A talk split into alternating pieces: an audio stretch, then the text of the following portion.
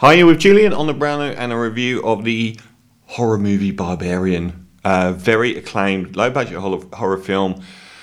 As with uh, my previous review, Smile, uh, I nearly watched these films back to back and I kept comparing them. In the critics' world, Barbarian has got much more critical kudos than Smile, which has got a lot more box office. Um, uh, Zach Cregger, debut directorial film for him, starring uh, Georgina Campbell uh, in a in a decent start. Uh, it's it.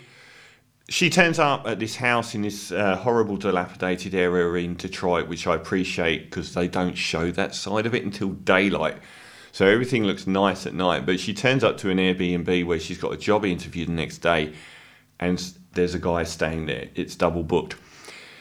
Who is Bill Skarsgård, who was rubbish as a clown in it? Um, so she, the opening forty-five minutes are her navigating, you know, the uh, distress a woman would feel in that situation, and a big part of this movie is different kinds of masculinity.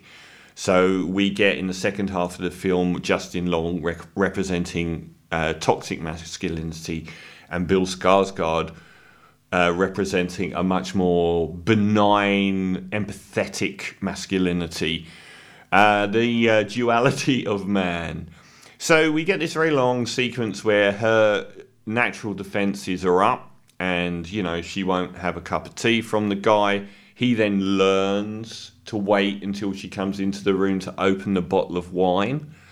So we get a sort of very positive sort of guy. Um, and then she discovers that in the basement there is a room with a very old mattress, a camera pointing at it, and a bloody handprint on the wall. Pretty scary stuff. the guy goes down to check it out and disappears. She then finds that not only is there this room, there's another door, and there is a complete labyrinth complex like a dungeon underneath the house and they encounter something very, very unpleasant indeed. Um, and then the movie jump cuts. And I, I thought that was one of the strongest elements. It, it, it goes through three stages, and the cinematography and feel are very different in each stage. So, uh, my brother watched it with me, and he was like, "Are we watching a different film? Are you sure you haven't screwed this up and we're watching a different film?" Because it does feel like a different film until it winds its way back. Justin Long great to see him. He's doing another film at the moment, and um, he's like a veteran from like Die Hard Four, and even younger than that. Uh, so it's good to see him back. He plays an actor that was caught up in the Me Too movement, sacked from his role in an upcoming sitcom or drama, uh, as the act- lead actress has accused him of rape, and pretty quickly we find out that he's a really toxic guy. Um, and he becomes involved with the Georgina Campbell and this labyrinth complex. Now, I, I, constantly found myself like this has got great acclaim. I often wonder if critics are, you know, use shorthand. The fact that this touches on certain sort of Me Too and feminist ideals tripped them over to being believing that this was an important film. Um, it is a much more impressive uh, thematically filmed than Smile, which is a rote horror. Nothing new on the table there. It's much more imaginative, and it's nowhere near as good a film. I would reverse the re- reviews from Smile to this any day of the week. Smile was in the pocket of something like Sinister, but even more so, the horror and the dread started from the first scene and didn't let up the whole movie. The two worst things about this film is there's an awful lot of downtime. Uh, there is so much downtime in this film, like, and the other really bad part of it is that um, the characters aren't really well developed for me. They seem in the service of the themes. So we get the Bill Skarsgård character for the opening 45 minutes, where virtually nothing happens, and then he's just dismissed. It's like there, there are lots of dead ends in this film where things happen over a protracted period of time that just serve the themes of the story, but don't actually go anywhere. Like there was no real, other than exploring those themes, there was no purpose to his character existing, and that is an hour, forty-five minutes in an hour and forty-five movie. Um, people are saying it's scary and it's full of dread. It isn't. It is. It is. There's a couple of jump scares.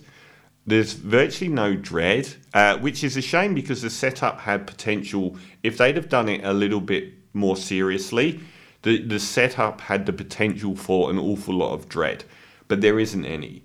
Uh, and the last third, I did one really appreciate any film that goes gonzo like this does. Love that, but it introduced a silliness that undercut the dread. So I didn't find this a very scary film. Um, Smile played it straight throughout, had a brilliant soundtrack and soundstage, and was expert in handling the chills and full of much more dread. As um, uh, Sosie Bacon, brilliant performance, wipes the floor with anything here, fell into psychosis.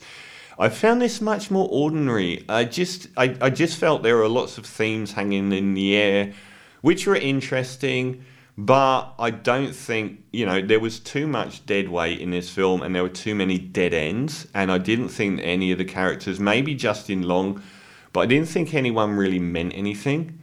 Um, and there are some silly moments, which again, I like the gonzo nature of these things, but it does undercut any sort of seriousness or, or sense of dread or chills which are in the reviews saying about how scary it is. But it, um, honestly, from the title and from the reviews, I expected an awful lot more here.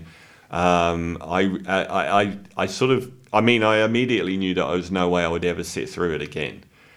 Um, I mean, once you spend 45 minutes through that opening scene where, where it's, it, it, it, you don't need to see it again and then what's there is sort of padded out and denuded by um, like the, when it flips to a, a, third sequence there is a sense of dread through that um, it goes back in time to the 1980s and it introduces sort of urban decay in detroit. Again another theme that i thought was really good.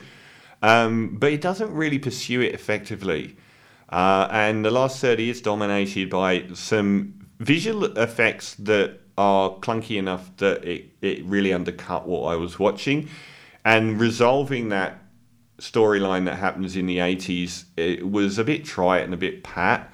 And then we get some real silliness towards the end. Again, the um, two of the elements of uh, one of the elements in Barbarian and one of the elements in Smile that both appear in the last third are visually quite similar, but done much more effectively in Smart in Smile.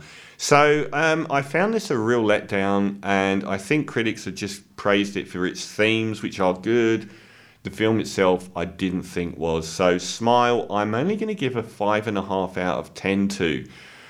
Probably worth a once through, and then you'll say I'm not 100% sure. I was happy that I bothered, but I'm definitely not going to watch it again. So Smile, a five and a half out of ten.